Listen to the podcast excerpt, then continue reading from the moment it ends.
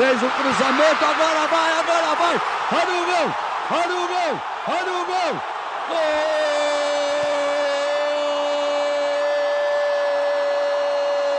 Gol do Brasil!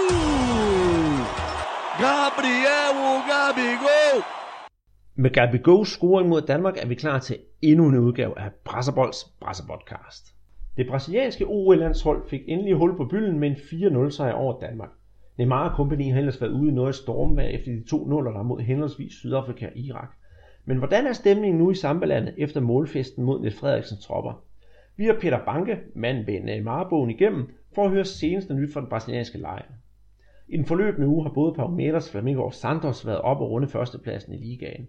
Vi er nu halvvejs gennem turneringen, og top 6 er uhyre jævnbytte med bare 4 point, som skiller nummer 1 Palmeiras med nummer 6 Gremio. Vi går tabellen igennem og ser frem mod weekendens kampe. Til sidst har vi en længere snak med Gabigol-eksperten André Østgaard, der er taget til Santos for at følge fiskene på nærmeste hold. Vi går i dyb med Plæskampe Klub og får slået fast på norsk, hvor Gabigol skal spille det kommende år. Velkommen til, siger Andreas Knudsen og... Peter Arnholdt. Og ikke mindst... Peter Banke. Vi kan jo ikke komme udenom det. Vi skal jo snakke OL. Og øh, jeg havde jo sidste uge glædet mig sådan sammen med Andreas Kravl til, at vi skulle se noget lækkert og sprudlende, noget elegant fodbold. Og så ligger Brasilien ud med 2-0-0'er der i noget, vi roligt kan kalde en lidt øh, katastrofal kamp. Og jeg ved, I begge to, I har jo set kampene, og du, Peter Arnold, du har jo faktisk været ind og se en af kampene. Hvad har dit indtryk været af det, de to første indtil videre? Så kan vi jo gemme den lækker bisken til sidst, Danmark-Brasilien.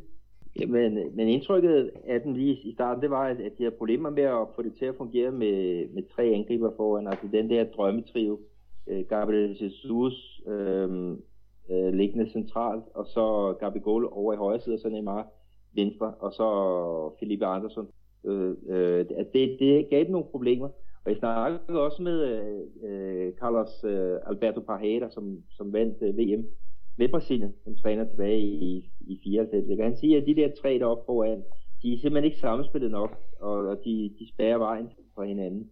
Øh, og øh, ja, altså de kom jo til chancer, det, det brasilianske landshold, ikke? men de, de brændte dem, og, og, og de så ikke så sikre ud i den anden ende. Så indtil den sidste kamp, der var der jo mange, der var, var bekymrede, og der var mange øh, tilskuere, der hånede øh, det brasilianske herrelandshold.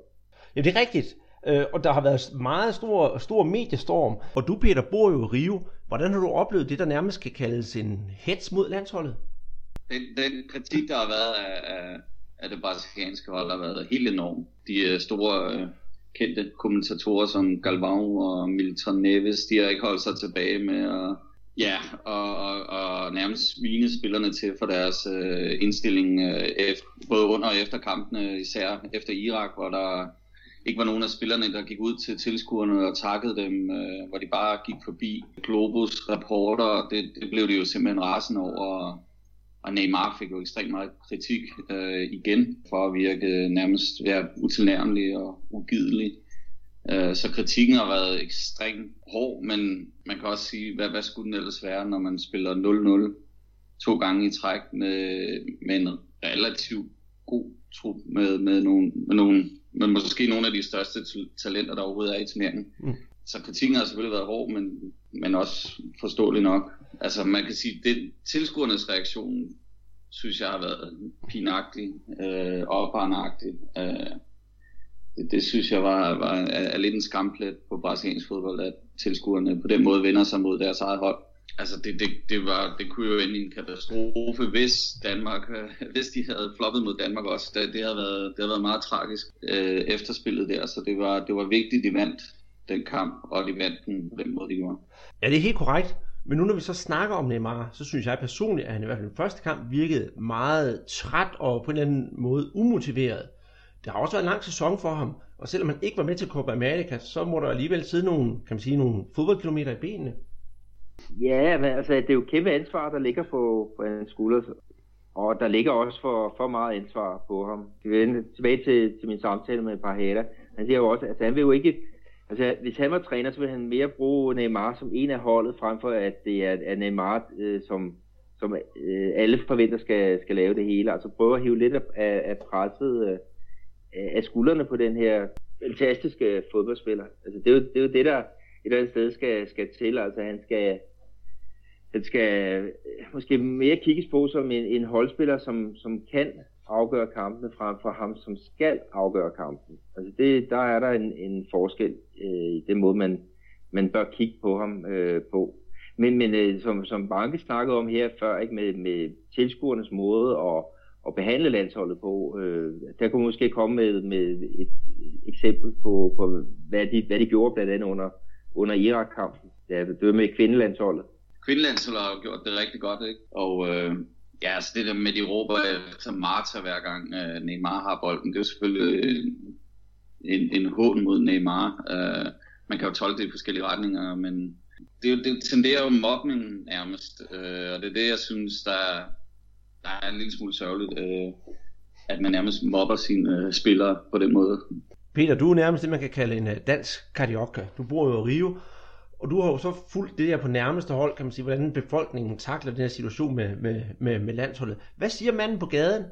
Turneringen, det er, ikke, det er ikke VM i fodbold, det her. Altså, når der er VM, så er gaderne pyntet op i Rio. Det er jo fantastisk at se øh, den entusiasme, der er, når der er VM i fodbold. Den er der jo ikke nu her til OL. Det vil være forkert at sige.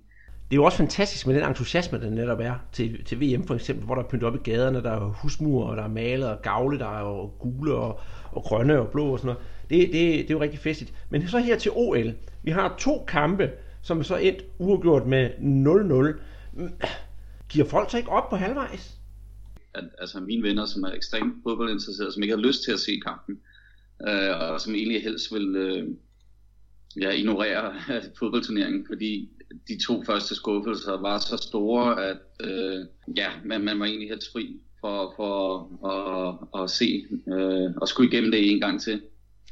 Øhm, nu tror jeg godt, at tingene kan vende igen, øh, fordi de vandt så markant, som de gjorde. Øhm, og jeg tror også, at interessen, den, den, øh, den skal nok komme tilbage igen. Men der er ingen tvivl om, at de der 2-0 kampe, de har skuffet folk enormt. Hvis vi så lægger de to 0-0 kampe bag os og fokuserer lidt på Danmark-Brasiliens kampen, så skal jeg da personligt lige love for, at Brasilien de stemplede ind i turneringen på flotteste vis nogle dejlige mål.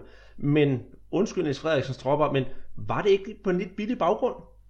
Det kan man jo altid sige, men, men det var et, et dansk hold, som var, var rigtig godt organiseret, og, og det var et hold, som, som arbejdede stenhårdt.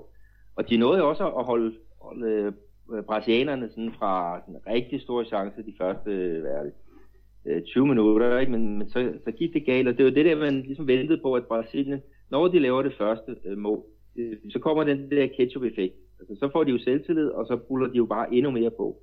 Øh, og, det, og det er da rigtigt nok, at det danske landshold, det er da, øh, det, det er ikke det øverste sådan, spiller per spiller per spiller, man kan øh, øh, præstere, men det er jo et, et hold, som, som har de der dyder, som, som danske hold typisk har, ikke? at de er sindssygt svære at, at nedbryde.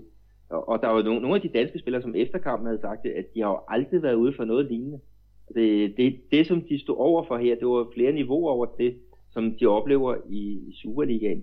Så det var sådan lidt en, en øh, hvad, hvad har vi, vi gang i her, og, og jeg hørte også ord som et, et, et, et ja, vi var hunde i et, et spil kejler, og, og den bedste træning, vi nogensinde har fået, altså løbetræning, fordi vi, vi så nærmest ikke bolden.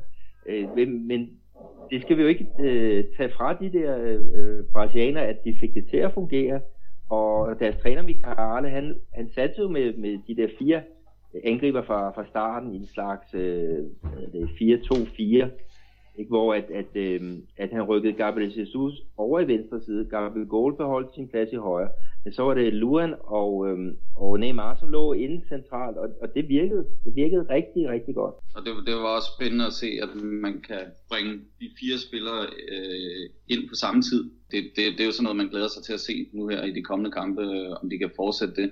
Det, det tror jeg, det kan. Alle fire øh, bidrog til den sejr. Um, så det er i hvert fald noget af det, jeg glæder mig til at se. Men, men, men skal vi så stadigvæk sige, at de er favoritter i turneringen? Ja, det synes jeg. Det synes jeg. Uh, jeg tror, at de har, man, man skal slet ikke undervurdere det pres, de har været under. Uh, det overrasker mig lidt, at de har følt sig så presset, tynget, låste i de to første kampe, men, men den sidste kamp her, uh, den, den tror jeg, uh, den tror jeg får, får dem til at slappe lidt mere af og, og til at ja, tro på det og, og, øh, og også, altså hele stemningen er jo vendt. Altså Gabriel Jesus har været ude og sige, at nu, nu for første gang han kunne sove om natten, ikke? så hvad, hvad kan det ikke ende med, mm-hmm. øh, når de har fået deres nattesøvn? Det er rigtigt. Jeg, jeg synes, det virker også måske som om, at Brasilien lige skulle spille sig i gang, sådan lidt italiensk, et turneringshold, der skal til at køre. Og hvis vi ser på nogle af de andre hold, der med sådan tyskerne, de har jo heller ikke gjort det synderligt godt de to første kampe. Spillede ikke 0-0 første gang, og så 2-2 mod Mexico. Ja, så høvler de lige Fiji med 10-0. Men det er jo også et af de favorithold, vi regner med skal komme langt, så de har også startet dårligt, så vi kan håbe det bedste for brasilianerne. Ja, det er også Mick Carle, den brasilianske OL-landstræner, han har også sagt, at det er jo et eller andet sted ligegyldigt, hvordan du begynder. Altså det vigtigste er, hvordan du slutter. Og, og det var jo ja, en, en forløsning, at, at de vandt øh, 4-0 over, over Danmark, og og ja, nu er der jo så rygter om, at, at øh, Neymar, på grund af hans, øh, han, han redde om på sin ankel mod, mod Danmark, han er i hvert fald er, er tvivlsom til, til kampen med hvad det, lørdag, hvor de, de møder Colombia. Og, og, og det vil det selvfølgelig gøre, at, at der vil komme hak i den rytme, som de, de vandt øh, mod, mod øh, Danmark. Øh, men øh, ja, vi må jo vente og se, altså, om, om øh, anføreren bliver klar. Altså, træneren har jo sagt, at det vigtigste er, at han bliver fysisk øh, øh, øh, fedt. Altså han vil ikke satse med en, en halvskadet Neymar. Altså han, han vil køre, øh, skal vi kalde det, raske ben på, på banen i, i, i den her øh, kvartfinale. Men udover Mikale, så er der jo også andre, der har sådan blandet sig lidt i debatten. Og faktisk så har landstræner Chichi, han har jo taget bladet for munden. Øh, han har jo blandet sig lidt, øh, landstræneren, øh, og det virker udefra set som om det har en positiv effekt, og det har Mikale også selv sagt, at, at øh, når professor Teach han øh, kommer på besøg, jamen, så, øh, så, er det, øh, så er det en god hjælp for landsholdet. Øh, og man kunne forestille sig, at, at det, det i hvert fald ikke bliver dårligere det, altså, taktisk af, at han øh, kommer ind med noget rådgivning. Brasiliens næste modstander, det er jo så Colombia. Og de skulle spille kampen i São Paulo på Corinthians hjemmebane. Det er jo sådan et øh, clash mellem to sydamerikanske giganter, og hvis man kender til sydamerikansk landsholdsfodbold, så er de er jo kendt for ikke at lægge fingre imellem og gå rigeligt til vafferne. Hvilke forventninger har du til kampen, Peter? Jeg forventer, at, øh, at Brasilien vinder kampen. Og øh, at der, er jo, der er jo en spændende historik mellem de her to lande. Øh, vi kan jo selvfølgelig huske VM, øh, hvor Neymar bliver skadet, og hvilket bliver fatalt for Brasilien. Ja, så er der jo Copa America sidste år, hvor øh, Neymar får rødt kort mod Colombia. Så Neymar har i den grad øh, noget at skulle øh, ravancere, og, og jeg tror, jeg tror, at de kan ride videre på den her bølge, Brasilien. Ja, det momentum, de, de, øh, de fik i gang sat her, det, det tror jeg, de kan fortsætte med. Gabigol ser, ser skarp ud. Øh, jeg synes, øh, Gabriel Jesus også ser skarp ud. Jeg synes, det er rigtig spændende med, med, med Loran også. Jeg synes, han er sådan den tredje øh, spiller, som næsten er, er lige så stort talent som, som de to Gabrieler. Ja, jeg, jeg, jeg, tror, jeg tror Brasilien, øh, de, de vinder den kamp. Ja, tør du give et cifferbud?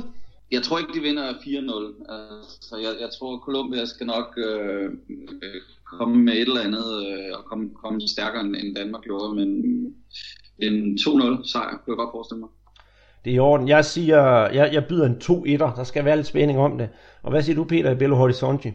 Det bliver jo en fantastisk kamp. Altså, to af de, de stærke øh, sydamerikanske nationer. Øh, Argentina, de er selvfølgelig røget ud, og det er jo det er jo en kæmpe skuffelse, men øh, som, som Banke siger, ikke, altså, Colombia og Brasilien, de har virkelig noget, og, og ja, de har jo en, fået opbygget en, en kæmpe rivalitet, ikke, også med, med de der, de der historier med Neymar øh, skadet ved VM, ikke, og, og så, så det der tumult, der var under Copa America, hvor Neymar han var indblandet her, det var sidste år. Så jo, det bliver, det bliver et, en kamp med øh, sikkert mange frispark, en kamp, hvor at, at man, man prøver at provokere hinanden, og vi kan jo så forvente, at det bliver sådan en rigtig øh, sydamerikansk derby med øh, en masse øh, provokationer og, og dommer, som virkelig skal holde hovedet koldt. Og flere røde kort end mål?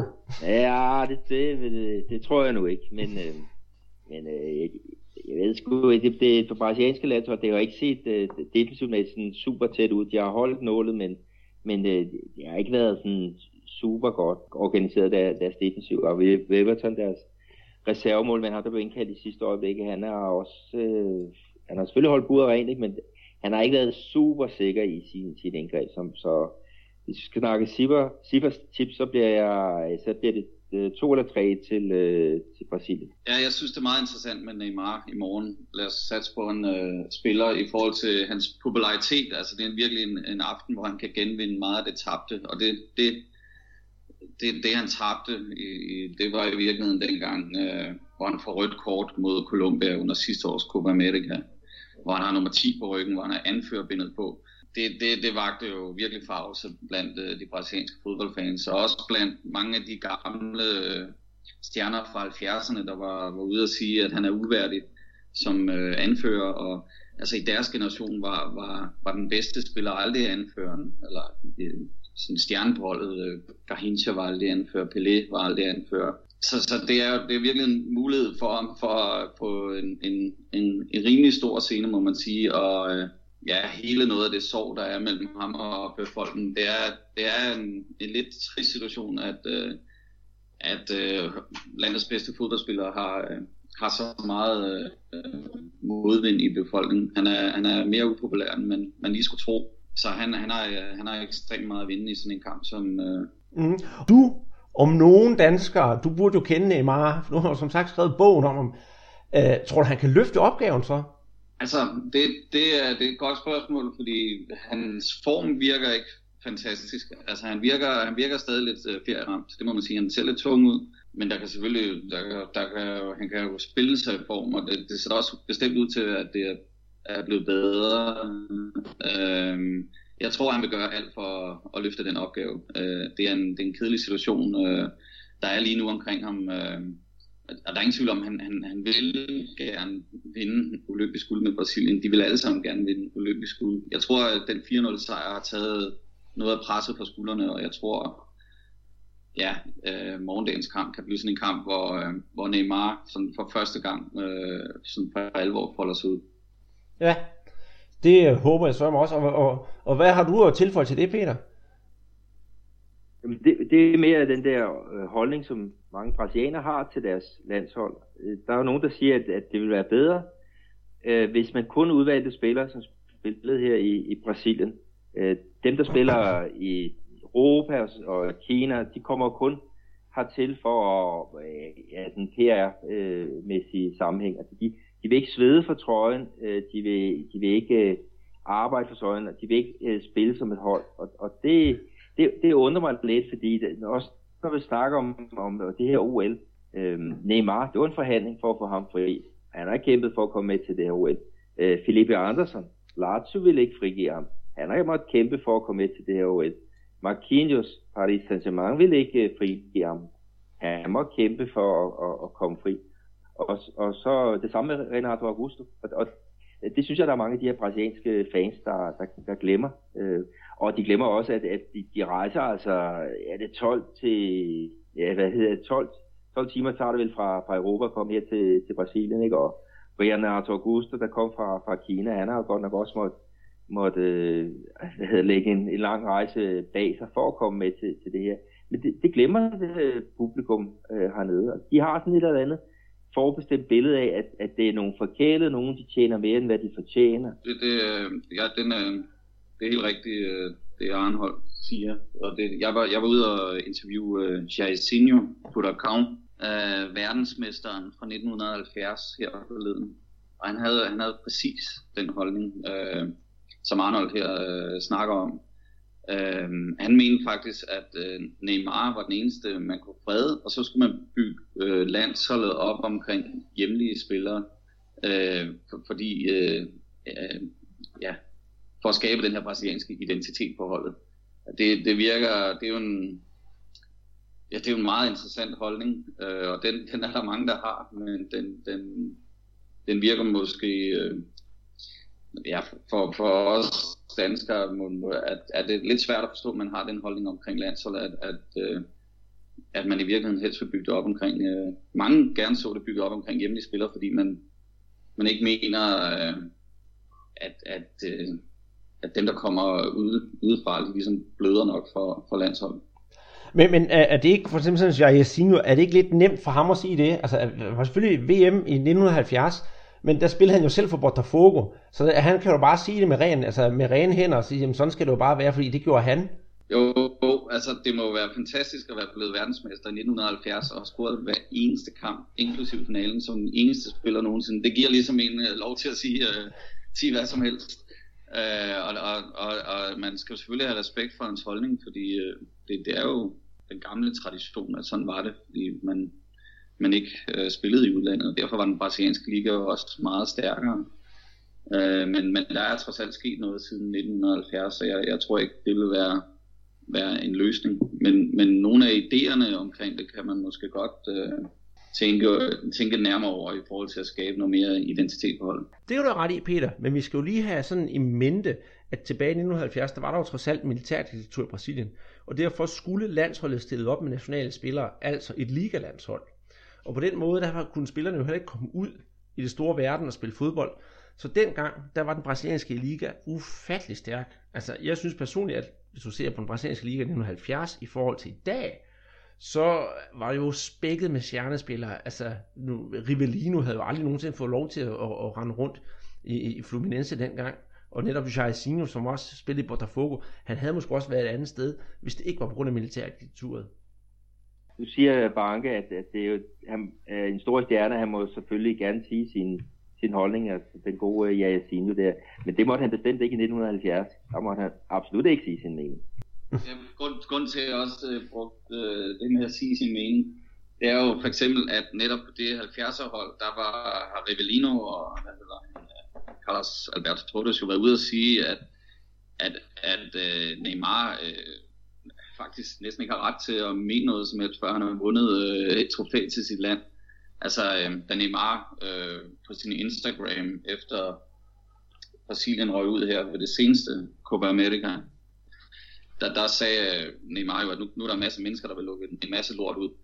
Og øh, at han sagde det, jamen det var, det, øh, det, det var det jo virkelig øh, stor furore og vrede blandt de der øh, øh, gamle legender, der, der simpelthen mente, at, øh, at han, havde, han var ikke han havde ikke ret til at udtale sig på den måde, øh, fordi han ikke har vundet et trofæ til sit land.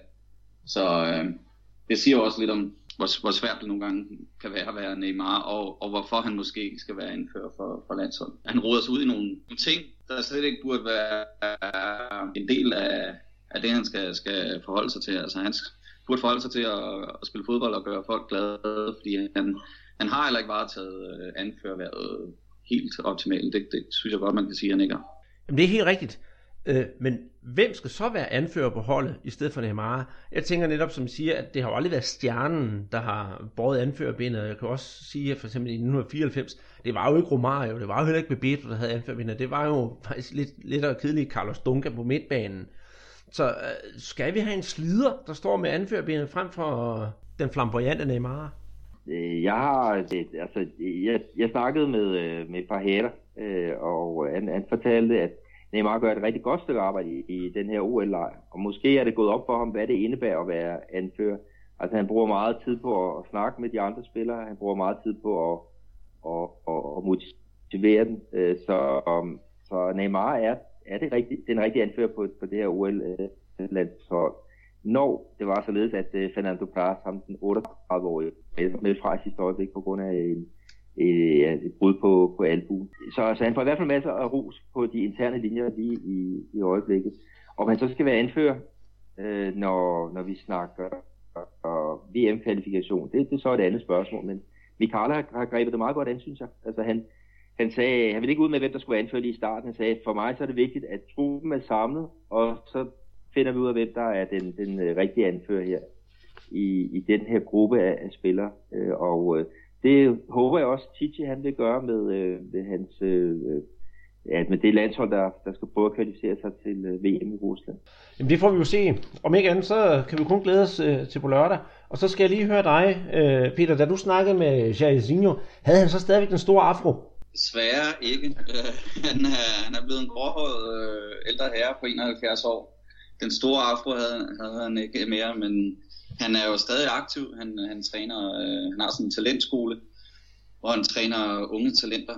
Det var jo Jairzinho, der i sin tid fik øh, Ronaldo-fænomenet til Cruzeiro, så han har jo, øh, har jo en, øh, en, øh, en god historik, kan man sige. Og han, han, han fortsætter med at træne, og han elsker at, at træne de her øh, unge drenge fra favelaen. Det, det synes jeg, ja, det er beundringsværdigt, at, en, øh, at se ham, det er næsten rørende at se ham øh, gå ud og træne de her drenge. Øh, han, han er jo dårlig gående, øh, han, han fik mange skader i sin karriere, og, øh, men altså han er ikke, øh, han har ikke lagt sig på ryggen, og, og det, det synes jeg, øh, det, det, det er flot, og det, ja, jeg, jeg synes virkelig det, faktisk, det var rørende at se ham øh, kommandere rundt med de her drenge. Det lyder virkelig interessant, Peter.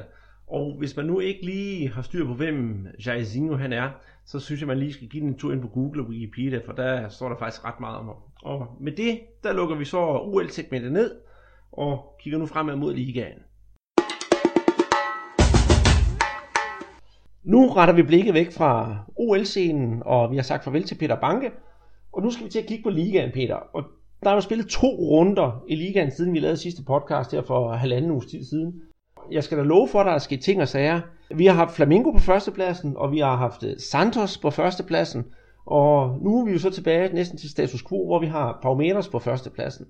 Det skal da love for at være noget en omvæltning. Ja, det er jo en, en, øh, på mange måder en lidt sindssyg øh, turnering. Vi snakker om det med, med overraskende resultater. Øhm, jeg ved, der, der, der skete jo en kæmpe overraskelse her i, i weekenden, ikke? hvor at, at uh, Santos, som virkelig bejler til, til førstepladsen, de mødte bundholdet fra, fra Amerika. Og ja, hvordan endte den kamp så?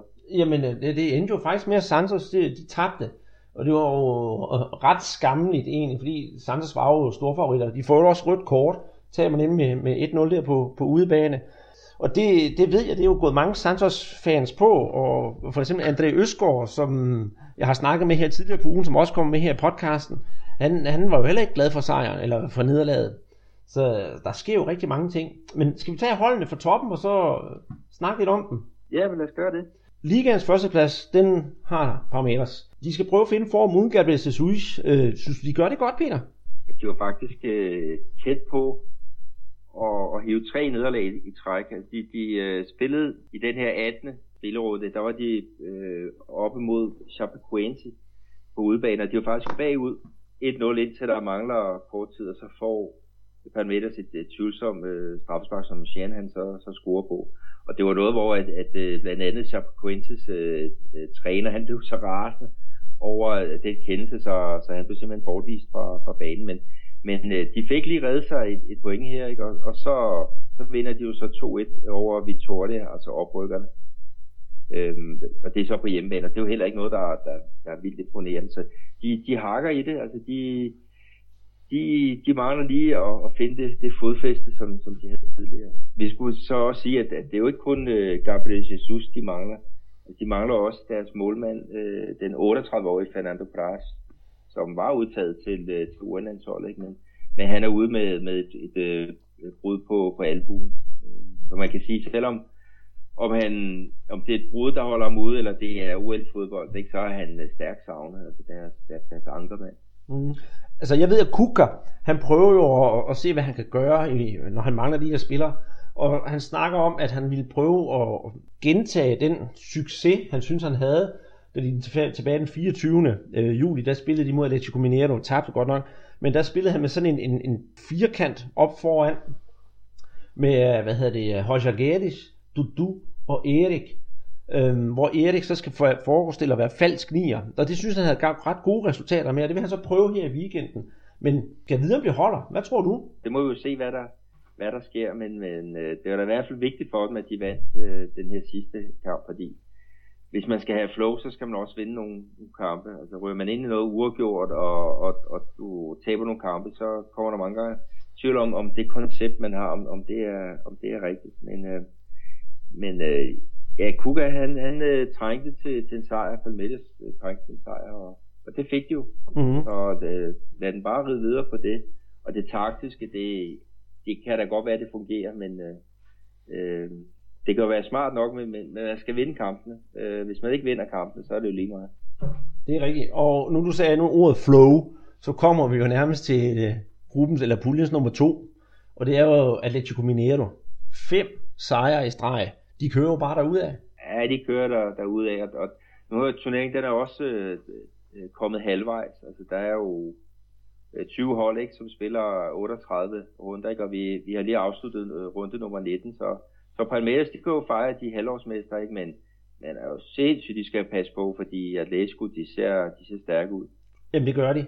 Det er, øh, og det er ligesom om, at, at, at det der, som vi snakker om før også, at, at Fred og Hubinho, de har, de har fundet formen, og, og se, hele holdet er jo mere fuldstøbt og formstøbt end før. Altså, i, i kampen her, de skal til at spille i weekenden, de har jo kun én, de ikke kan, kan regne med, det er Luang, fordi han er skadet, men altså resten, de er bare klar. Så jeg tror faktisk godt, vi kan forvente, at at de Mineiro, de bare fortsætter det ud af, og så hvis I henter 18 point i streg, det vil, det vil være noget af en, en bedrift.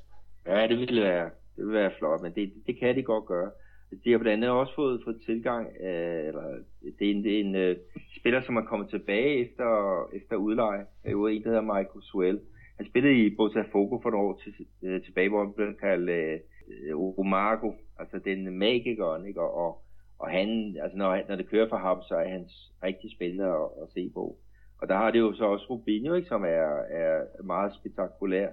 Øh, så de har der et, øh, mange dygtige spillere, øh, som kan gøre en forskel.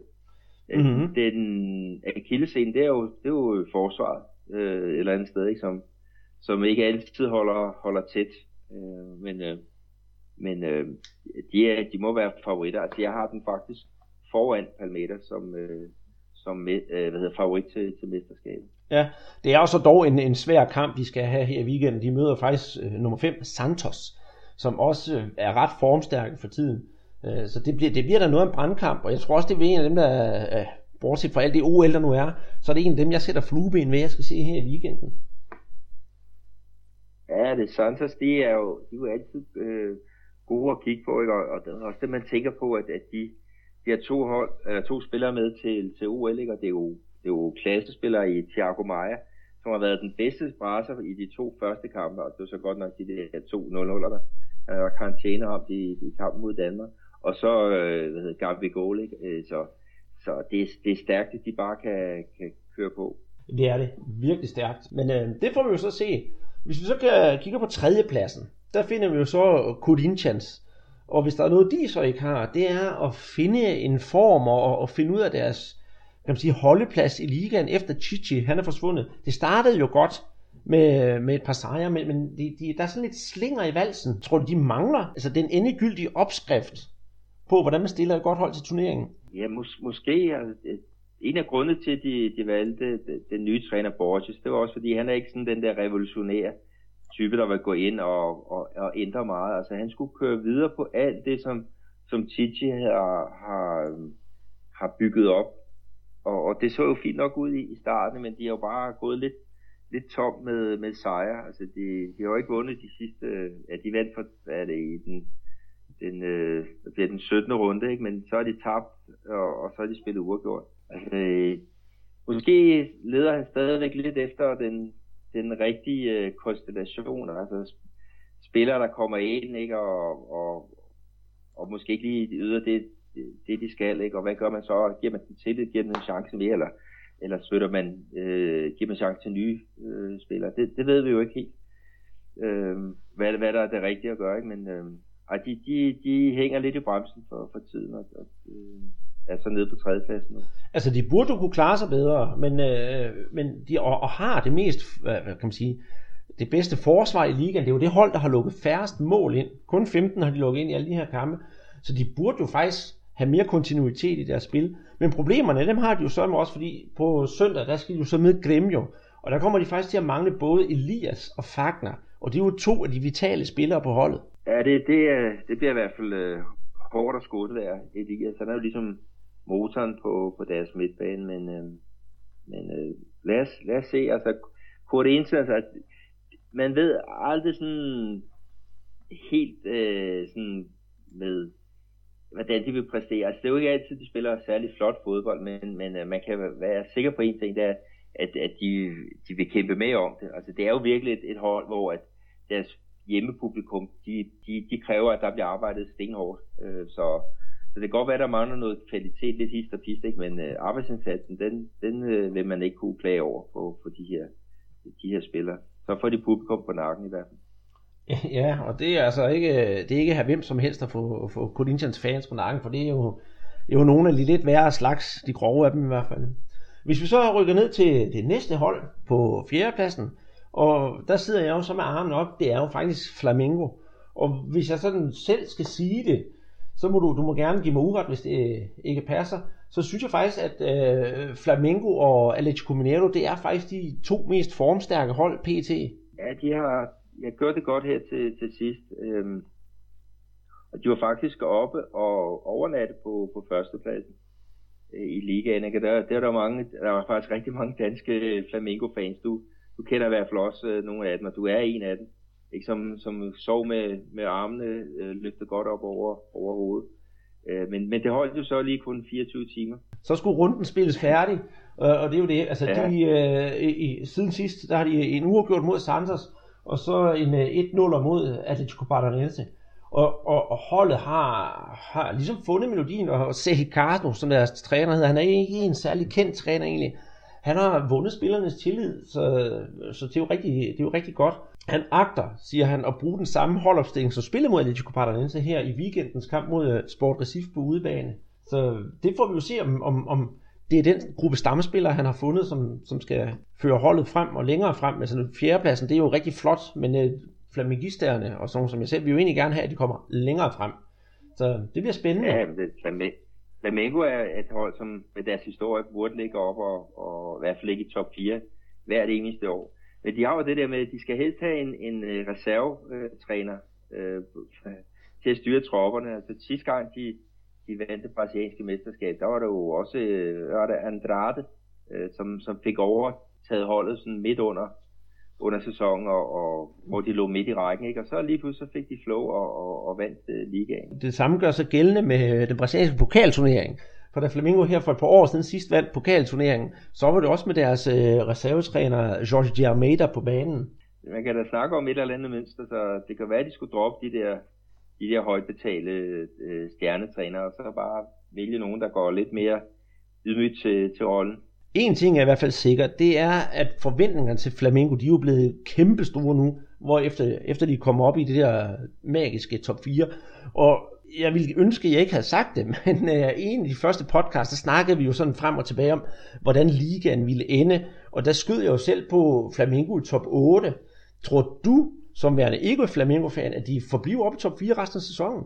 Altså det er jo det der, den her liga, der er så så svingende, altså det der um, med, at de, de kommer ind i et flow og vinder nogle kampe i, i rap, ikke? og så lige pludselig avancerer de øh, meget. Altså ligaen er jo rigtig tæt. Altså, det er jo, hvor mange, ja, nummer 1 har 36 point, ikke? og så hvis vi går ned til nummer, nummer 6, øh, der har 32, ikke? det er bare 4 point. Så hvis man lige får de der 2-3 sejre i rap, ikke? Så, så avancerer man jo øh, meget kraftigt, ikke? Og, og omvendt.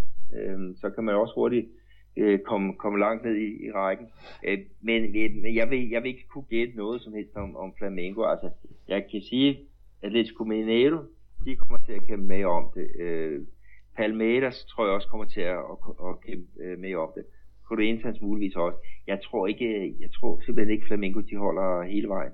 Jamen det, øh, jeg er jo selvfølgelig ikke enig, men, men det, det, det er faktisk et godt bud netop det, du siger med, at to nederlag, så kan man rykke seks pladser den ene eller den anden vej også, så, så det er jo rigtig svært.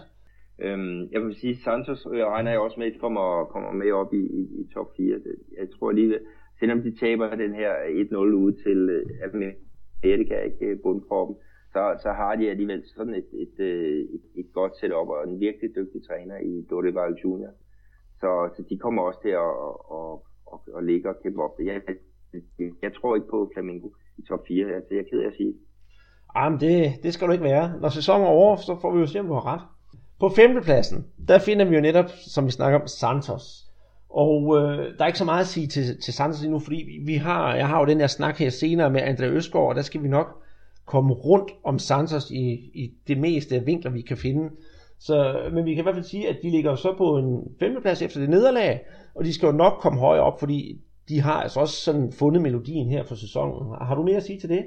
Nej, altså et fantastisk spændende hold, øhm, øh, vi har talt om her, og, og igen, og de får, hvis de får Gabi Gold tilbage, altså det er jo spørgsmålet, om han bliver solgt øh, her efter, efter OL, ikke? Altså han vil være en kæmpe forstærkning. Øh, Thiago Maia, øh, som var den bedste øh, øh, brasilianske spillere i de to første runder under OL. Ikke?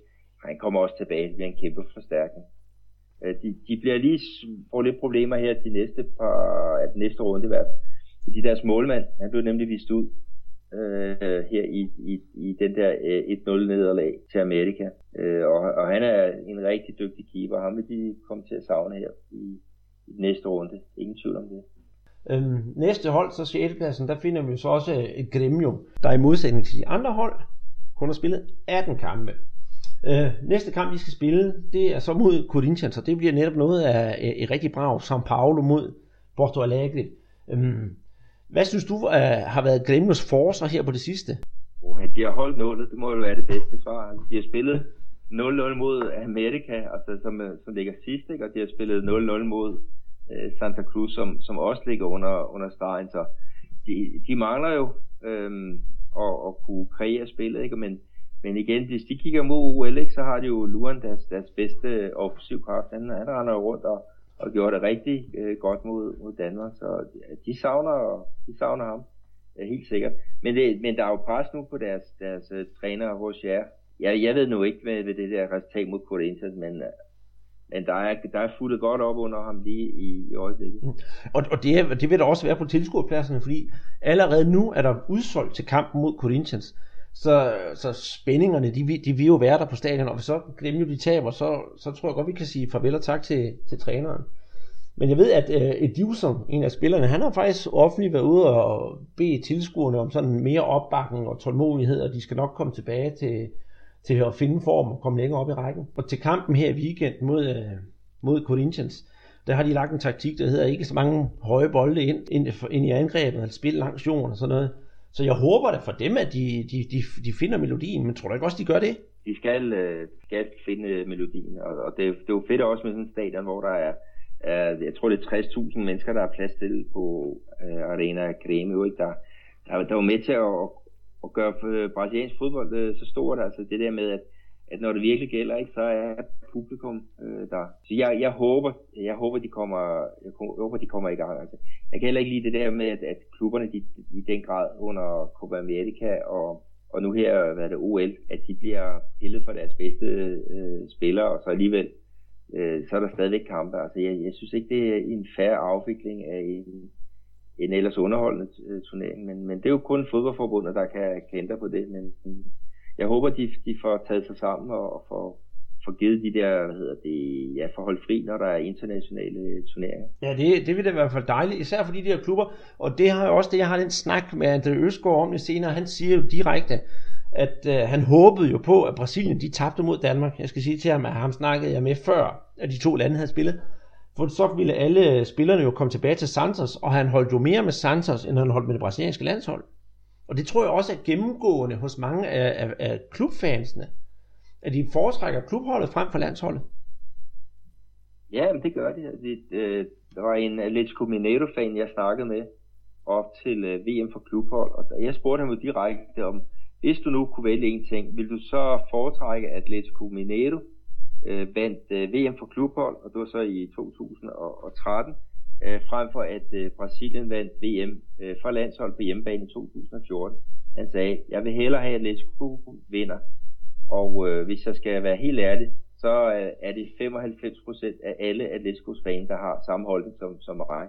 Så landsholdet, øh, det, det har anden prioritet hos mange af de her, øh, hvad hedder det, øh, som er, er klubfans. Altså de, de ser landsholdet som sådan nogle overbetalte nogen, og et, et øh, fodboldforbund, som er bundet på råb, og som ødelægger chancerne for deres, øh, deres favorithold til at, at vinde nogle nogle kampe, øh, ved at de, de piller de bedste spillere. Øh, ja, ja, af dem, det er jo op til 10 runder, ikke, hvor de er uden deres, deres stjernespillere. Så ja, jeg, jeg kan da godt forstå, at de er, er super på, på fodboldforbundet. Mm-hmm. Og nu du nævner Atletico Paranaense, skal vi så ikke uh, snakke lidt om dem? De ligger på en syvende plads, øh, og har sådan også det, ligesom vi snakkede til sådan, sådan lidt San Paulo ting med, med vind og tab og vind og tab. De øh, har nemlig i de her to runder både vundet og vundet og tabt, og den sidste det var så mod Palmeiras. Jeg synes, at Atletico har gjort det udmærket med det materiale, de har, og, og, og, og de ligger der, hvor de skal. Jeg havde ikke forventet, at de skulle ligge meget højere op, men jeg tror, klubben selv gerne vil måske lidt højere op og, og forventer meget mere. Det er jo en traditionsrig klub, vi har med at gøre. Synes du, det er en okay placering? Ja, men det, altså, det er, ja, det er nok en, en øh, uh, færre placering. Altså, de, de har jo ligget højere op, uh, men, men så tager de jo så 1-0 til, til, til Flamengo til sidste øh, kamp. Ikke? Og også det der med deres anfører og deres målmand, han er jo blevet, han er blevet udtaget til OL-landsholdet her i, i sidste øjeblik. Ikke? Så igen, der har vi situationen, at et hold, der kører rigtig fint, bliver lige, uh, bliver lige handicappet på grund af, af, af landsholdet i, i nogle vigtige runder. Men, men øh, en rigtig spændende klub. Øhm, de har de har gjort ligesom Nordsjælland, altså de har lagt øh, kunstgræs på deres øh, hjemmebane. Øh, og noget andet, som også er spændende øh, ved det, er, at, at de har en, øh, en vision om, at jeg kan huske, hvor mange procent det er. Jeg tror, det er noget med 60 procent af, af, af deres trup skal i løbet af et par år skal være af egen arv. Og det er, jo, det er jo en rigtig god målsætning. Altså i stedet for det, at man hele tiden køber dyrt ude, jamen så, så har man en, en base derhjemme, ikke, hvorfra man udvikler, udvikler spillere. Øhm, så så jeg, jeg tror, de er ved at lave en rigtig sund forretning der i, øh, i Curitiba, hvor de, de hører til. Ja, og, og kan man sige, at, at, at, de, at de gør ligesom, at de vil, de vil gerne gøre det, som Santos har gjort, netop det der med at, at, at have en god øh, øh grundskole, og man simpelthen, altså, hvad kan man sige, en spillerfabrik. Ja, det, det, det, det kunne tyde på det. Altså øh, med Santos, de har jo også det lidt specielt, at de har et øh, B-hold, altså et slags U23-hold, som spiller kampe sideløbende med, øh, med deres, øh, deres hold i, Serie A. Altså, og, og der er der jo så mange af de andre klubber, der slet ikke har sådan noget der. De har et U20-hold, og så har de deres professionelle hold. Og så har de ikke sådan et, øh, et, et, et sted, hvor jeg skal kalde det sådan et boblehold, altså for, for unge spillere, som er for gamle til, til U20, altså hvor at de kan, ja, hvor, hvor de kan give spillerne tid til lige at, og, og, og blive rigtig dygtige og komme op, i det profes, op på det professionelle hold. Men, men, øh, men det, Santos, de gør et skide godt stykke arbejde, for at sige det på godt dansk, og, og Atletico, de er heller ikke, øh, de er lidt efter, men øh, de er godt på vej. Hvis vi kigger et stykke længere ned i tabellen, så har vi São Paulo på 9. pladsen. Og der har vi da sådan en halv nyhed på trænerpositionen. Ja, det er jo, at øh, Ricardo Gomes, som øh, er i øjeblikket i Botafogo, anmeldes af at være på vej til, øh, til São Paulo. Det er det en klub, han, han tidligere har, har trænet. Øhm, han var, var træner på, ja, jeg kan ikke lige huske, hvad den hed, i hvert fald en, en klub i Frankrig, og så blev han hentet til, øh, til São Paulo, som afløser fra Muricy Ramalho, som i mange år var en meget, meget stærk og succesrig træner i, i São Paulo. Men, men han fik øh, mindre end et år i, i, i São Paulo, og så er han så kommet videre til Vasco blandt andet, og er nu i Botafogo, men, men nu, nu tyder alt på, at São Paulo vil have ham tilbage.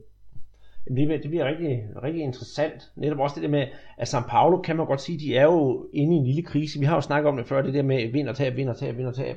Men, men som sagt, uden Paulo Henrique Ganso, så virker det som om, at klubben de har mistet noget af deres, hvad kan man kalde det, potens. Jamen, de skal jo bygge et, øh, nærmest et halvt hold øh, op igen, ikke? fordi det er jo også, øh, det er jo også afleveret Caleri til øh, øh, hans udlejeperiode. Den, den, øh, den blev så færdig, og, og, og han skal jo så til, til West Ham nu her. Øhm, men men det, det er jo, ja, uden Calette, uden, uden Garanto, jamen så det er jo to vigtige spillere, ikke? Og, og de nye, de skal spille det. Øh, så, de skal virkelig have en træner, der kan, kan sætte noget godt sammen hurtigt, så de kan, kan avancere i tabellen. Fordi så Paulo på 9. pladsen, det er jo, det er jo, det er jo slet ikke der en, en, en klub, som dem hører hjemme. Overhovedet ikke, og jeg havde faktisk også spået, at de ville øh, ligge længere op. Hvis vi så også går et, et par trin længere ned endnu, på 13. pladsen, der finder vi jo faktisk et hold, der for, var det 7-8 runder siden, lå på førstepladsen, nemlig International. Og der skal jeg da love for, at der er sket ting og sager i den klub. Ja, det er kun gået en vej for, for International, og det er, det jo ned ad bakke, og, og det fik jo så også konsekvenser her i, i weekenden. Ja, det gjorde nemlig Falcon, som vi snakker om, kom tilbage til klubben her for en lille måned tid siden. Han blev modtaget som en held og skulle gøre store underværker for klubben. Og det eneste, han ikke fik gjort, det var jo så underværker. Han har ikke præsteret, han præsterede ikke at vinde en eneste kamp. Lidt synd for ham, fordi det virkede til, at han var ved at finde en eller anden melodi, men han, han nåede jo ikke at, at, at komme i gang, før han blev fyret. Som jeg jo så sagde til dig tidligere på ugen, hvis der havde været Paul Hansen, så havde han knap nok noget at sige uh, proces. Ja, ja, jeg vil så sige, det var ikke i weekenden, han blev fyret. Det var faktisk, uh, det er jo ikke mere end et par dage siden, at, uh, at han røg ud. Altså, de tabte her til uh, Cruzeiro, et andet hold, som også underpræsterer, der har underpræsteret i år. Ikke? Der tager de 4-2, og, og så faldt hammeren. Men, men øh, hvor, mange kampe fik øh, Falcao egentlig i spidsen for, for International? Jeg tror kun, det stykker? er 4-5 stykker, tror jeg. Mere blev det ikke til. Så det går hurtigt dernede. Han fik ikke en eneste sejr i, i den periode, så, så det var noget af det rut. Det, det må man sige. International, de har jo så prøvet at, at reparere på det hele, og så har de nemlig hævet træneren øh, Celso Hot, Hoth, Celso Hodge, og Celso Hodge. Og, og Celso Hodge, han er, han er faktisk et kendt navn i brasiliansk fodbold. Jeg tror, jeg ser, det er lige ved, at jeg sætter en is på højkant, Peter, hvis du kan nævne en brasiliansk Serie A-klub, han ikke har trænet. Ej, han har været, været rundt omkring, men, men han har jo, altså selvom han har været mange forskellige steder, så har han i hvert fald øh, også hættet nogle gode resultater. Altså jeg mener, han vandt Copa Libertadores med, øh, med International her i, ja hvad var det, i, var det omkring år 2011, 10 deromkring. Og, og førte faktisk også holdet frem til, øh, ja, øh, sejr i, øh, når vent lidt, nu skal jeg lige tage mig. Og ja, det var bare ved VM med klubhold, der gik det ikke så godt. Der tabte de til et hold fra, jeg tror det var øh, Kongo. Øh, det, det var jo det var ikke så heldigt øh, for, for til for Nej, det, det må man nok sige. Og i Internationals øh, bestyrelse og sådan noget, der har man jo så sagt, at man vil tilbage til de gamle værdier, som man havde under Arjo Fox. Altså det der øh, pragmatiske fodbold, hvor, hvor man de virkelig er resultatorienteret. Og det synes man nemlig ikke, at øh, Paulo Roberto Falcao har stået for. Så tilbage til de gamle, måske lidt kedelige dyder, men øh, noget mere resultatorienteret fodbold. Og sådan den der klassiske Gaucho-stil, du ved, med, med lange afleveringer ind til nogle hurtige forwards. Og så kan jeg i den sammenhæng faktisk sige, at International, det er den klub, der har flest øh, indlæg fra siderne. Og de har nemlig hele 27,7 i snit per kamp. Så øh, jeg tror, de fortsætter netop, som de selv siger, med sådan, ja, lidt mere engelsk-agtig fodbold. Ja, det kunne være meget, øh, meget vel, men altså, det er meget sjovt, at de, de fyrer en træner, Arshel Fuchs, fordi at, at, at, det ja, resultaterne udbliver, og, spillet ikke er så attraktivt, ikke? og så, så går der jo lige øh, to måneder, så finder man en, e-, en i, i, samme, samme stil. Øh, men øh, sådan er fodbolden hernede. Altså, det er jo ikke altid, at man, man tror, de, de udstyrer med de helt store strategiske hjerner i, i fodboldklubberne. Altså, de, de handler hurtigt, øh, og mange gange uden den helt store linje i, i det, de foretager sig. Ja, det, øh, det kan jeg faktisk kun give ret i. Øh, nede i bunden af tabellen på 17., 18., 19. og 20. pladsen, der finder vi henholdsvis Botafogo, Cruzeiro, Santa Cruz og America MG. Og det eneste nyhed, der er om de klubber, kan man sige, det er jo så, at America MG de vandt over, over Santos. Og, og hvis vi skal sige noget om de tre resterende på de her to runder, så er det jo bare den samme gamle melodi med, at de skal tage sig sammen for at ikke rykke ned. Jeg ved ikke, om du har noget at tilføje til den sætning. Nej, det er jo rigtigt. Altså, Cruzeiro, øh, det er jo også en skandale, at de, at de ligger dernede. Amerika er oprykker, Santa Cruz er oprykker, det havde vi nok forventet. Botafogo hvis vi også ville have en, en, øh, ja, have en svær sæson, ikke? Men Cruzeiro, mester i 2013 i Brasilien, mester i 2014, at, at de ligger dernede, det er, det er, det er simpelthen en, en skandale, men, øh, men de har da i hvert fald fået point i de sidste to, to runder, så på den måde så er, er kursen jo opad. Men øh, det kunne altså heller ikke gå meget dårligere. Nej, Det var Manu Menez, som de har fået tilbage som, som træner. Og han lavede sådan en, en mirakel øh, øh, mission sidste år med, med Cruzeiro. Og nu overtager han den næsten, hvor de er i samme suppedags, ikke? Så, så de, de håber, han, han, han har recepten fra, fra sidste år, at han ikke har, har smittet, smidt den i, i skraldespanden. Men, øh, men vi får se, det er i hvert fald en meget seriøs træner, og, og kendt for at være også en meget retfærdig træner. Ja, og jeg skal jo også lige til, til Cruzeiros forsvar så sige, at de spillede så de sidste to kampe, der har de fået fire point. De har trods alt vundet en kamp, og så har de fået en uafgjort, så det er da sådan lidt den rigtige vej efter tre nederlag i streg. Ja, det kan jeg jo kun give dig ret i. Jamen det er jeg bestemt glad for at høre. Nu har vi sådan gået sådan ligaen igennem. Nogle hold, hold har vi snakket meget om, og nogle har vi faktisk ikke nævnt. Men har du noget at, at, at tilføje til, til de sidste to runder? Nej, egentlig ikke så meget. Altså, øhm, vi har jo en kamp, der er, er udsat, og det er Botafogo mod Grêmio. som ja, er blevet udsat på grund af, af de olympiske lege. Altså, der, det er jo helt øh, forbudt at, at spille fodbold i, i Rio for tiden, ikke med mindre, at øh, det er olympisk fodbold. Så, så det har altså fået den konsekvens, at, øh, at Botafogo, de må, må vente lidt med at, at få afviklet deres, deres øh, kamp der i den 19. 19. runde, altså halvvejs kamp. Ja, men øh, en ting har vi da glemt, Peter. Og ved du, hvad det er? Nej, fortæl. Mm. Siger det der noget af den lyd? Jamen, så har vi jo en dansk scoring. Jamen, det er jo netop rigtigt. Og øh, det er jo ikke mindre end øh, den tidligere OB, OB'er, Dulio de Melo, som øh, sørgede for, at Sport Recife fik uafgjort den her uge. Så det tager vi da hatten af for.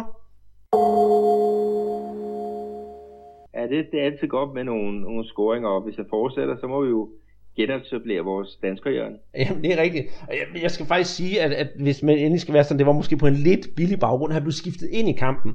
Og så i det, jeg tror det var 89. 20. minut, så får Sport Recife straffespark, og det er altså ham, der tager straffesparket. Så det var ikke i åbent spil, at han, han scorede. Men et mål er mål, og den tæller på danskerdom. Så tillykke til Dulio de Melo.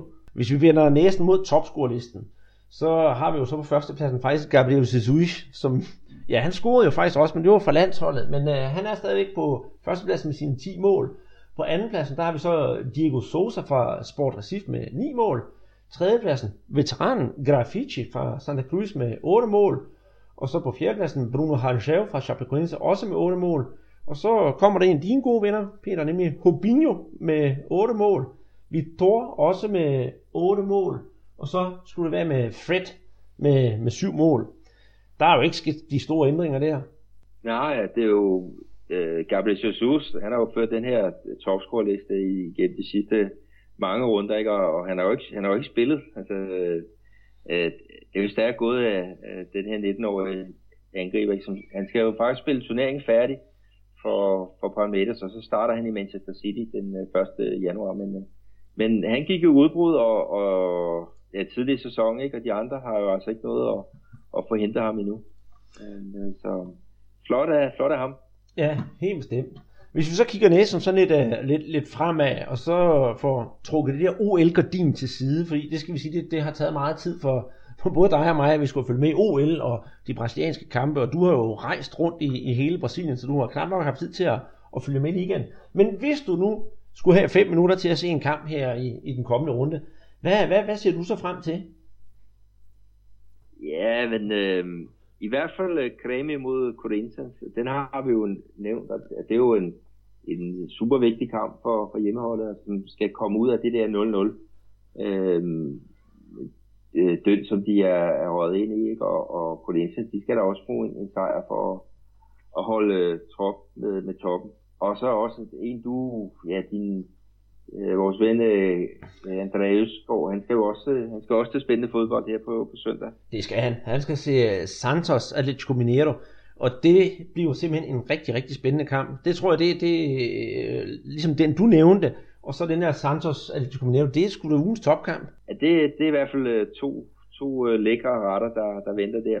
Men, men uh, sport, Recife mod Flamengo om, om lørdagen, det, den uh, kan også godt uh, lokke. Det kan den, og, og der vil jeg så godt tilføje, at når de to hold spiller, så plejer der altid at være sådan lidt, lidt ekstra på spil. Og det er fordi, der tilbage i 1987, der var der jo en disput om, hvem der vandt det brasilianske mesterskab. Var det Sport Recife, eller var det Flamengo? Så de to klubber, de har virkelig haft sådan altså, lidt af en, en, en infight med hinanden siden, siden dengang. Og selvom de er på et venskabeligt plan, så diskuterer man stadig den dag i dag, hvem er den rigtige vinder af mesterskabet 1987.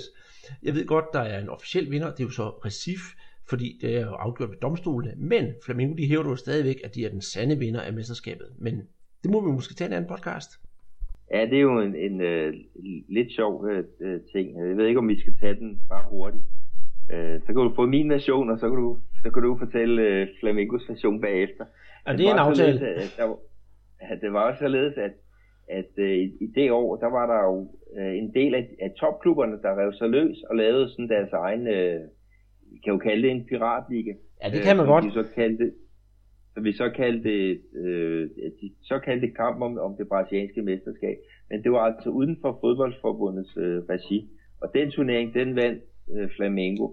Sport Recife, de spillede jo så under, under fodboldforbundet, og de spillede i, i, i uh, CBF's officielle turnering, og der blev de så mestre. Ja, så, så den, uh, den tæller jo på, på, den, på de, de officielle lister, ikke? men, men uh, der var nok ingen tvivl om, at, at uh, den der piratliga, den var jo stærkere. Altså, det var de, de bedste klubber, der var med der, men, øh, men øh, i, i min optik, der, der, der, der synes jeg, at, øh, at de her Flamengo, de øh, flamengister, de fortjener at, at, at, at godkende den der øh, godkende det der mesterskab til, til Sport Recife, fordi det var altså det officielle. Det var i CBF's regi. Hvis du vinder den der turnering, jamen, øh, Forestil dig i, i, i Danmark, at, at der er måske syv af klubberne fra, fra Superligaen, der går ud og laver deres egen liga. Og, og de resterende, de bliver så i, i DBU-regi. Og så Lyngby vinder den der i DBU-regi. Jamen så er det jo da Lyngby, der er, er danske mester. At, at så, hvad hedder det, måske FC København, de vinder noget, der svarer til øh, øh, en, en, en, en piratliga, altså, som godt nok er stærkere end, end den anden. Ikke? Den, den tæller bare ikke på det officielle hold. Altså, det, sådan må, må tingene hænge sammen. Altså, jeg, jeg må, må desværre give det ret, Peter. så selvom jeg er flamengister, så synes jeg også, at, øh, at, at ja, det er, hvad det officielle tæller, ikke hvad det uofficielle tæller. Men jeg synes en dag, så må vi jo så gennemgå den her historie lidt, lidt, lidt, lidt nærmere, for det er faktisk en, det er næsten sådan en helt, øh, helt sæbeopera, der skal igennem for, for at snakke om den turnering. Det var faktisk ret spændende. Altså, hvis du siger det ene eller det andet, så får du øh, så får du nogle menneskers øh, følelser i, i kog. Ja, det, det kan jeg sådan set kun give dig ret i. De to hold skal i hvert fald mødes her lørdag aften, hvor de spiller på, var det Arena du Pernambuco? Kampen er flyttet, har jeg hørt noget om. Ja, det, den bliver spillet på VM-arenaen i Recife. Ja, fordi det normale hjemmebane for Sport Recife, den hedder jo Ilha do Retiro, men øhm, om det er det ene eller andet sted, så har de i hvert fald hjemmebane oppe i varmen. Ja, men jeg tror også, der kommer mange mennesker til, til den her match, og så det er kun forståeligt, de, de rykker den til ja, det største stadion i, i byen. Mm-hmm. Så vi ser i hvert fald frem til 20. runde i den brasilianske liga, og den følger vi selvfølgelig op på igen i, i næste uge, og så håber vi at komme med nogle nye og spændende resultater og nyheder. Ja, måske kan vi også melde om en uh, OL-finale til uh, det brasilianske landshold. Ja, det bliver også rigtig interessant. Det har jeg ikke sagt det her, men uh, jeg tror, vi får en finale, der hedder Brasilien-Tyskland. Men lad os nu se, og så håbe på den igen er 7-1. Tidligere på ugen havde jeg en snak med Andre Østgaard, der har rejst helt fra Knapstad i Norge til Santos for at følge holdet, der har fostret spillere som Pala og Neymar. Østgaard har fulgt klubben på tætteste hold, siden han tog ned tidligere på året. Han fortæller blandt andet om nyhederne om Gabi Go, hvad sker der i klubben, hvordan er deres træningssituation osv. osv. Glæder jer til de næste 25 minutter i godt selskab med den kære nordmand, André Østgaard. Santos! Santos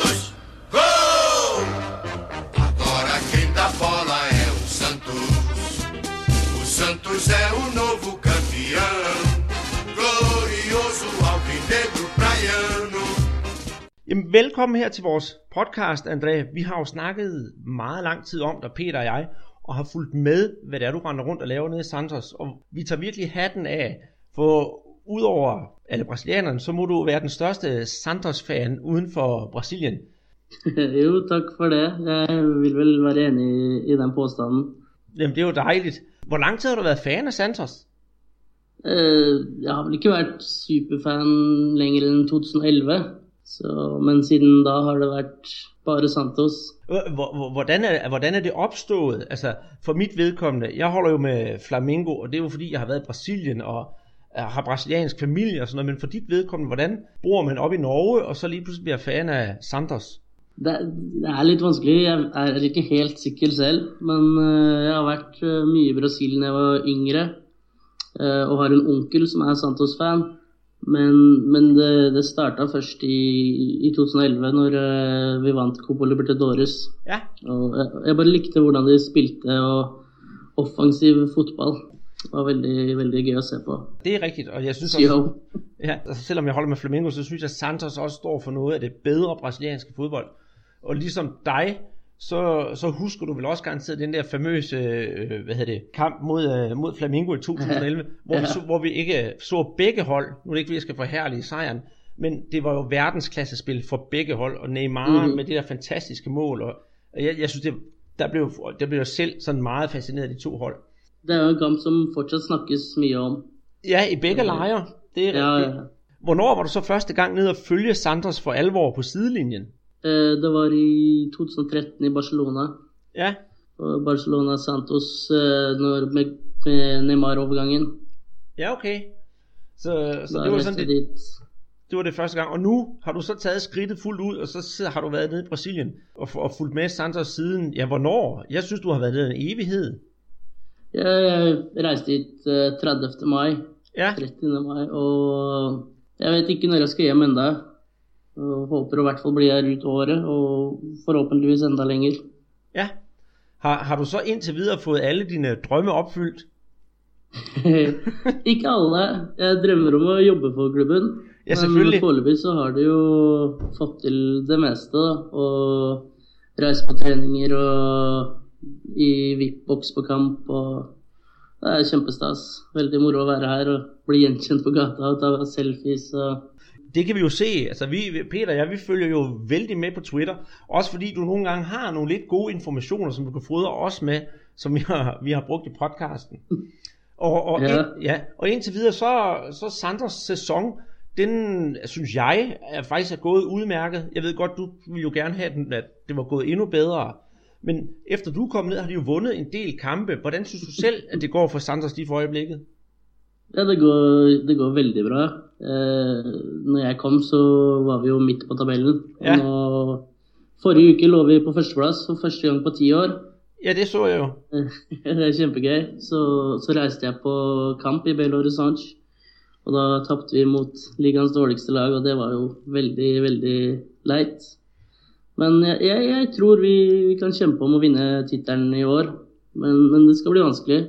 Jeg, jeg syns vi under OL har eh, spilt veldig godt uten Seka, Thiago Maya og Gabigol. Ja, Og jeg syns vi har et veldig komplett lag i forhold til f.eks. Palmeiras, som eh, har slitt uten Fernando Pras og Gabriel Jesus. Ja, jeg synes også at selv, at Palmeiras har været sådan lidt en, en jojo-klub, efter de har afleveret spillere til OL. Mm. Og jeg har selv været meget imponeret af Santos. Eksempelvis netop, at her for, var det øh, forrige runde, hvor de spiller 0-0 mod Flamengo på Mhm. mm-hmm. udebane. Og alle de der flamingister, de sagde, at det var for dårligt, at Flamengo ikke kunne vinde. Og jeg tænker, nej, for ja. Det var imod et rigtig, rigtig godt Santos-hold. Det, ja, jeg syns at eh, uavgjort i, i den kampen var et veldig bra resultat for Santos. Det, det var en hjemmekamp, men, men spilles eh, borte. Det var flere Flamengo-fans til stede enn Santos-fans. Mm-hmm. Eh, Så det blir vanskelig å skulle vinne da. Og jeg, var veldig fornøyd med ett poeng fra den kampen. Men, men så fikk vi jo null da, forrige kamp mot eh, America Mineiro. Mm, Så Men, men jeg skal vi se. Nå, nå er det jo kamp i kveld eh, for Brasil. Jeg håper egentlig litt at eh, Brasil taper mot Danmark. for da får vi eh, Gabigol, Zeka og Chagomaya tilbake på søndag. Ja, det, det vil jo det vil være en fordel. Netop også, Mm. altså, I skal jo spille mod Atletico Mineiro på søndag, og de har vundet deres sidste ja. Ja. fem kampe, og de stryger jo bare derud af. Og, og det bliver rigtig spændende. Altså, jeg håber selvfølgelig, at Brasilien vinder, men det er mere for landsholdet. Det har ikke noget med Ja, jeg, Santos at gøre. er det samme. Ja. Jeg vil at de skal vinne gull, men, men det er- Santos betaler lønn og til spillerne. Så vi trenger spillerne tilbake. Ja, for det er jo sådan, at I må undvære dem. Er det syv runder, I må undvære de tre spillere? Mhm, Ja, og det er jo meget, og det, er jo, det, og det kan klubben jo godt mærke. Absolutt. Så- jeg, jeg håper jo da at det, det skal avslutte snart i OL. Men samtidig så håper jeg jo på gull. Jamen det, det kan jeg godt forstå. Men nu, når de der tre spillere, de er afsted, så kan vi ikke lade være med at skulle snakke om al den debat, der er om uh, Gabriel Barbosa. Um, Mhm. Og han bliver, den ene dag er han solgt, og den anden dag er han ikke solgt. Vil, vil du fortælle lidt til, til podcasten, hvem, hvem er han egentlig for en spiller? Fordi Peter og jeg har jo snakket om ham, og hvad vi synes om ham. Men herhjemme er der jo ikke, altså alle kender ham, men har jo ingen, ingen har jo set ham spille. Lidt ligesom Neymar i 2011. Alle vidste, hvem han var, men der var ikke nogen, der havde set ham spille andet end på YouTube. Du har set Aha. ham i virkeligheden, du har snakket med ham og det hele. Mhm. Hvad, hvad er han for en type? Vel, først og fremst så, så er han det, det første jeg alltid blir spurt om, er den neste Neymar. Ja, Men, men det syns jeg er veldig feil. For, for Gabriel skårer mer mål ja, og er mer eh, en angriper. Mens Neymar gjør mye fancy og, og, og dribler og, og, sånne ting. Men de kommer fra samme klubb, samme bakgrunn og, og står for samme mentaliteten. Vil ha ballen mye selv, gjøre det store. Eh, og Gabriel er ganske spesiell. Han, I en alder av 19 år så ble han tidenes toppskårer for Santos i den brasilianske cupen. Ja. Og ble kåra til toppskårer to år på rad. Han er veldig moden, veldig profesjonell. I dag leste jeg at han har avslått et bud fra Kina 35 millioner euro overgangssum og 850 000 eh, euro i månedslønn. Å si nei til så mye penger er veldig, veldig tøft. Eh, så, så er det jo da daglig med nyheter fra engelsk, italiensk og spansk presse. Eh, Gabriel signerer for Atletico Madrid, Inter, Juventus, Leicester, Arsenal, Chelsea. ja. Og, og lista er lang. Og det er nye rykter hver dag, men, men jeg prøver nesten daglig å, å, snakke med min gode venn som er direktør i, i Santos, og han gir meg alltid svar da, på om de har godtatt bud eller ikke. Og per nå så er det Juventus fikk tidlig godtatt et bud eh, som hadde en frist på 1.8. Ja. Den har, det er utgått. Nå er Inter Milan har et bud inne som er opp til vurdering oversendt til eh, Gabigols Gavigols familie. Leicester, det snakkes om bud, men det har ikke kommet noe til Santos. Atletico Madrid, ikke kommet noe bud heller. Så per nå så er det kun Inter Milan som har et konkret bud inne. Men, men personlig så tror jeg Gabriel kommer til å, å bli i Santos i eh, hvert fall ett år til. Han er 19 år, han blir 20 år om 20 dager han har mye å, tjene på å, å, bli her litt lenger. Vinne kanskje ligaen, spille Copa Libertadores, få mer erfaring. Det, det, tror jeg han har alt å vinne på. Hvis han reiser til Europa nå, så er jeg redd han vil uh, sitte på en benk og ja. ikke spille og, og, og, bare bli en nok en brasiliansk flopp. Det tror jeg også. Og, og, og det har Peter og jeg sådan også indbyrdes snakket om, at vi kunne godt tænke os, at han blev noget længere i Santos. Dels mm-hmm. på grund af hans egen skyld, også fordi vi vil jo gerne have, at han bliver. Vi vil jo gerne have, at der er nogle store spillere i Brasilien. Mm. Vi var begge to en lille smule triste over, at uh, Paulo Henrique Ganso, da han rejste fra São Paulo, fordi så er der ikke nogen tilbage i São Paulo. Og jeg ved godt, mm-hmm. at, at Santos, de har jo tradition for at producere talenter på stribe. Vi ja. siger, hvis vi bare tager tre, ikke også? Altså de to, tre store, altså Neymar, Pala, og så nu, hvad hedder det, Gabigol. Så, men men mm-hmm. de har brug for, at der skal være noget kontinuitet i klubben, og det tror jeg også, Gabigol han kan give. Absolut. Jeg tror han eh, ønsker selv å, å bli det, det, store mediekjøret som er nå, er agent Wagner Ribeiro som, som kjører på for å, å, å, å, hype navnet hans litt. For å gjøre klar for store overgangssummer i fremtiden. Men, men, jeg tror han ønsker å bli her nå og, og hjelpe klubben til å ta et veldig etterlengtet uh, ligagull. Så ja, det, vi må bare vente og se. Men uh, det er 20 dager igjen til vinduet stenger. Det blir veldig hektisk. Jamen det gør det. Men, men også, også det, hvis han får lov til at blive, Santos, de trænger jo også til en, hvad kan man sige, en optur.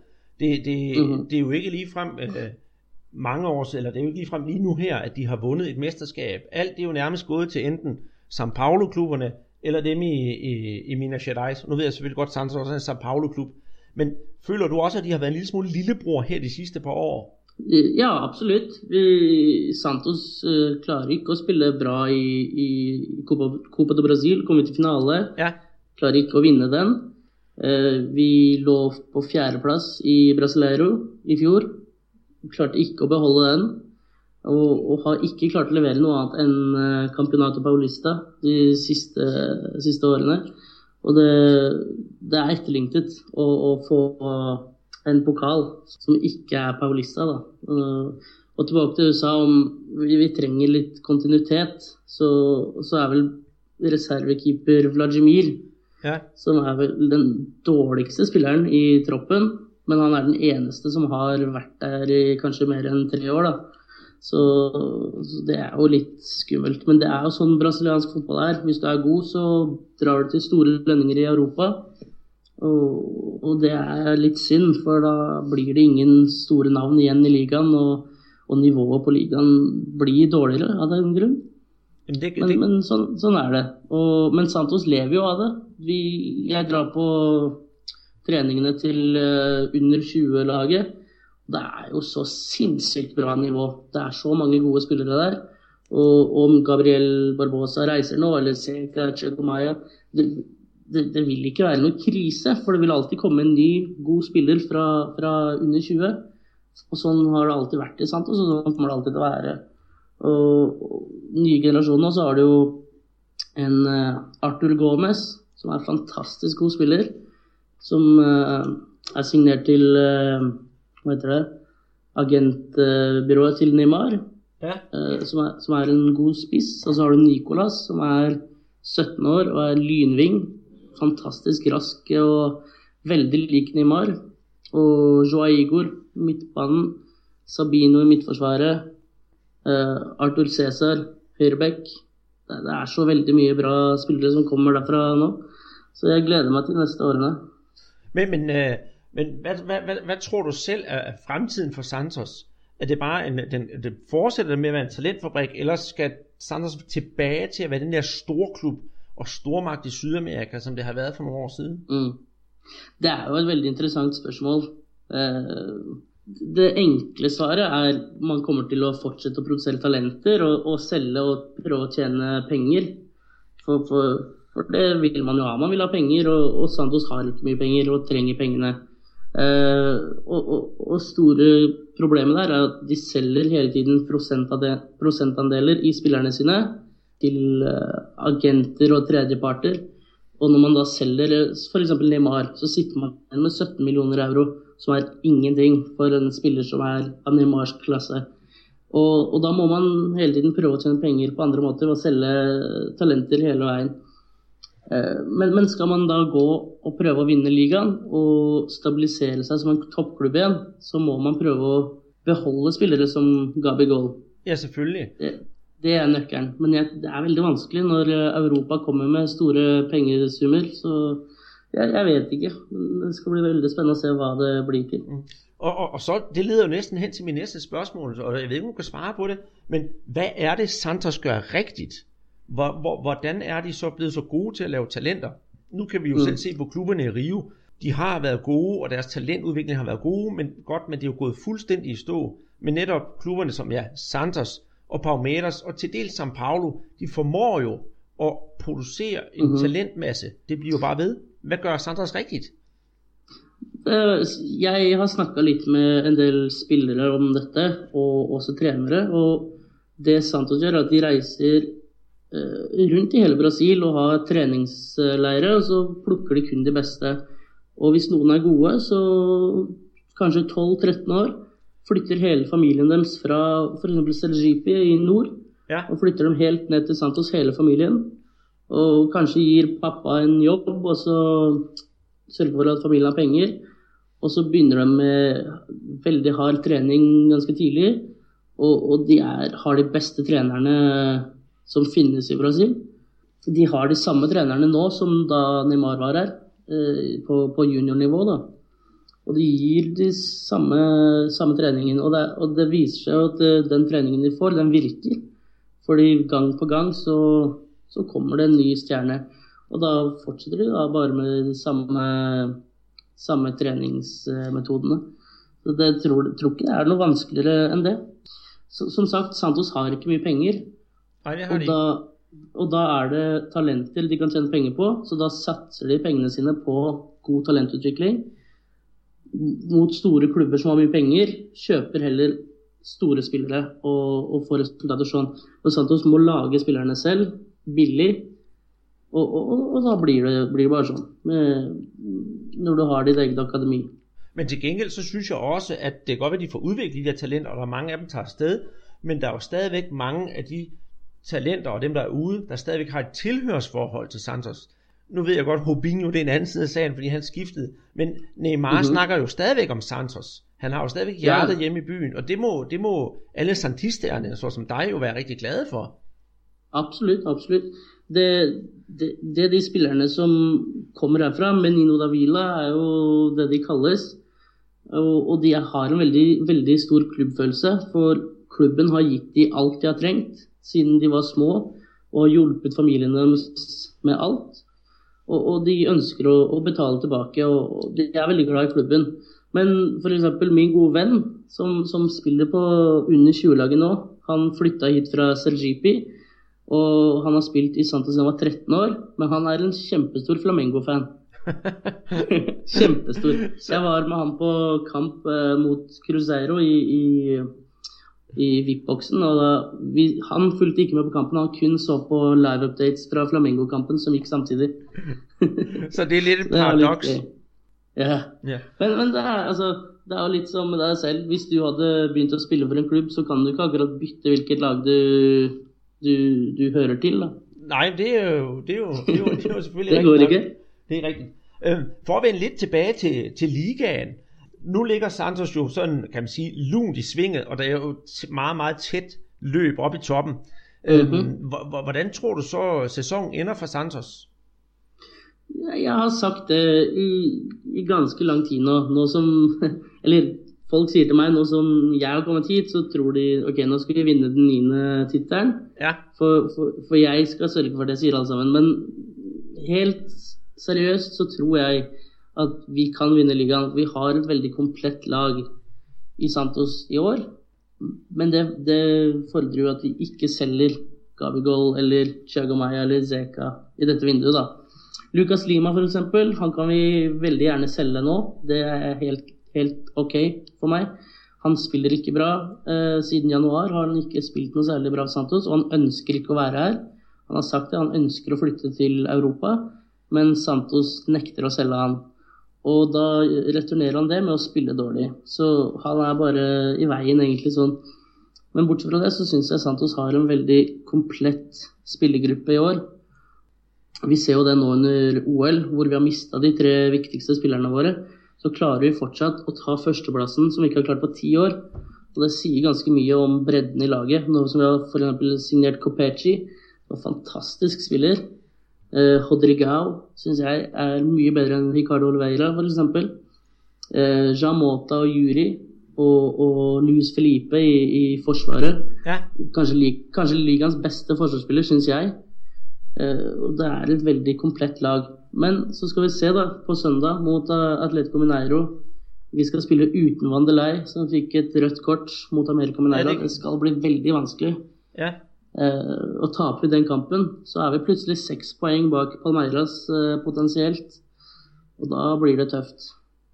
Ja, det, det, det må man bestemt sige, men øh, selvom Atletico Mineiro de bare spacerer op i tabellen, så har de jo nogle gange formået at vise det svaghedstegn. Så på dine vegne, der ønsker jeg da så, at, at, at der er held og lykke til Santos. De trænger jo også til, til, trænger jo også til en sejr, altså med, med et nederlag og så en uafgjort, så skal bøtten jo vende på et tidspunkt. Men hvem tror du så, at, at Santos skal konkurrere med, hvis vi nu bare siger top 4? Ok. Um, det, er, det er veldig vanskelig, men det er jo ca. syv lag som er der oppe nå og ja. kjemper. Og jeg syns uh, Palmeiras de, de, har vært der, men jeg tror ikke de kommer til å, å forbli der. Gabriel Jesus er veldig ustabil, og det har jeg sagt hele veien. Uh, spiller dårlig under press. Men, men, kanskje Palmeiras kan klare en topp fire, men jeg tror ikke de vinner. Uh, Santos tror jeg topp fire. Kanskje Flamengo. De har spilt veldig bra. Nå har de også signert uh, Diego Ribas. Det skal bli veldig spennende å se det. Fjerdelaget er så mange. Skal man si Atletico Mineiro, kanskje? De har et veldig bra lag. Robinho spiller veldig bra. Og Fred kan også komme i gang. Øh, jeg tror det er en god top 4. Ja, jeg har altså nu på den her tidspunkt af sæsonen, der, der tror jeg også, og det er ikke i, i, i nummer, fra 1 til nummer 4, men de fire hold, jeg tror jeg skal kæmpe om Libertadores, det tror jeg, vi er Corinthians, Atletico Mineiro, Santos og Flamengo. Så vi er jo nogenlunde mm. enige, og, og Palmeiras, det ja. tror jeg nemlig heller ikke på længere, de er blevet lidt ustabile her på det sidste. Mm. Det er som ja, du sier Corinthians, det, det, det kan veldig fint fort hende. Det, de er et bra lag, og, og uten at jeg skal mene noe, så får de veldig mye heldig dommerhjelp i slutten av kampene. Så jeg, jeg det kanskje hvad, kan bli avgjørende. Jeg, jeg vet godt hva du tenker på. Så, der var noe mål, målmandsaløjse, og, og, og noen der sier det var et straffespark i kamp mot Flamingo, men lad, lad det nu mm. ligge. Men det, jeg tror også, det blir, det blir en tæt top i år, og det blir rigtig spændende at følge med i. Det har ikke vært liksom sidste år, hvor der er måske et hold, der skyder lidt fra, og så ved man, at de bliver mestre Mhm. hurtigt. Så jeg glæder mig også til en sæson. Ja, nå er vi jo akkurat halvspilt sesong, eh, og Palmeiras ligger jo på toppen, halvspilt. Men det er jo som sagt sju poeng ligger jo innafor uh, veldig fin rekkevidde ved halvspilt sesong. Ja. Så absolutt alt kan skje foreløpig. Jamen, øh, ved du hvad, det er rigtig, rigtig hyggeligt at snakke med dig. Og jeg håber jo, at alt det bedste for Santos, og når du engang kommer tilbage til øh, Knapstad, så, så går du ud fra, at jeg gerne må ringe til dig igen, må jeg ikke det? Jo, det skal du bare få. Veldig hyggelig. Ja, og så må du så hilse alle Santos-spillerne, dem fra den eneste, kan man sige, podcast i Danmark, der snakker brasiliansk fodbold. Ja, eller kanskje Europa, kan vi vel si. Ja, det håber jeg da. Jogue o que jogar, és o leão do mar, salve o nosso campeão.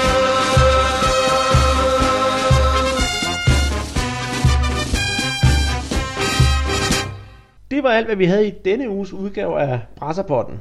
Vi vender forhåbentlig tilbage igen i næste uge med nye spændende ting om henholdsvis OL og den brasilianske liga, og hvem ved, måske en lille bonushistorie om et eller andet. Mange tak for denne gang, siger Peter Banke. Andreas Knudsen og Peter Arnhold.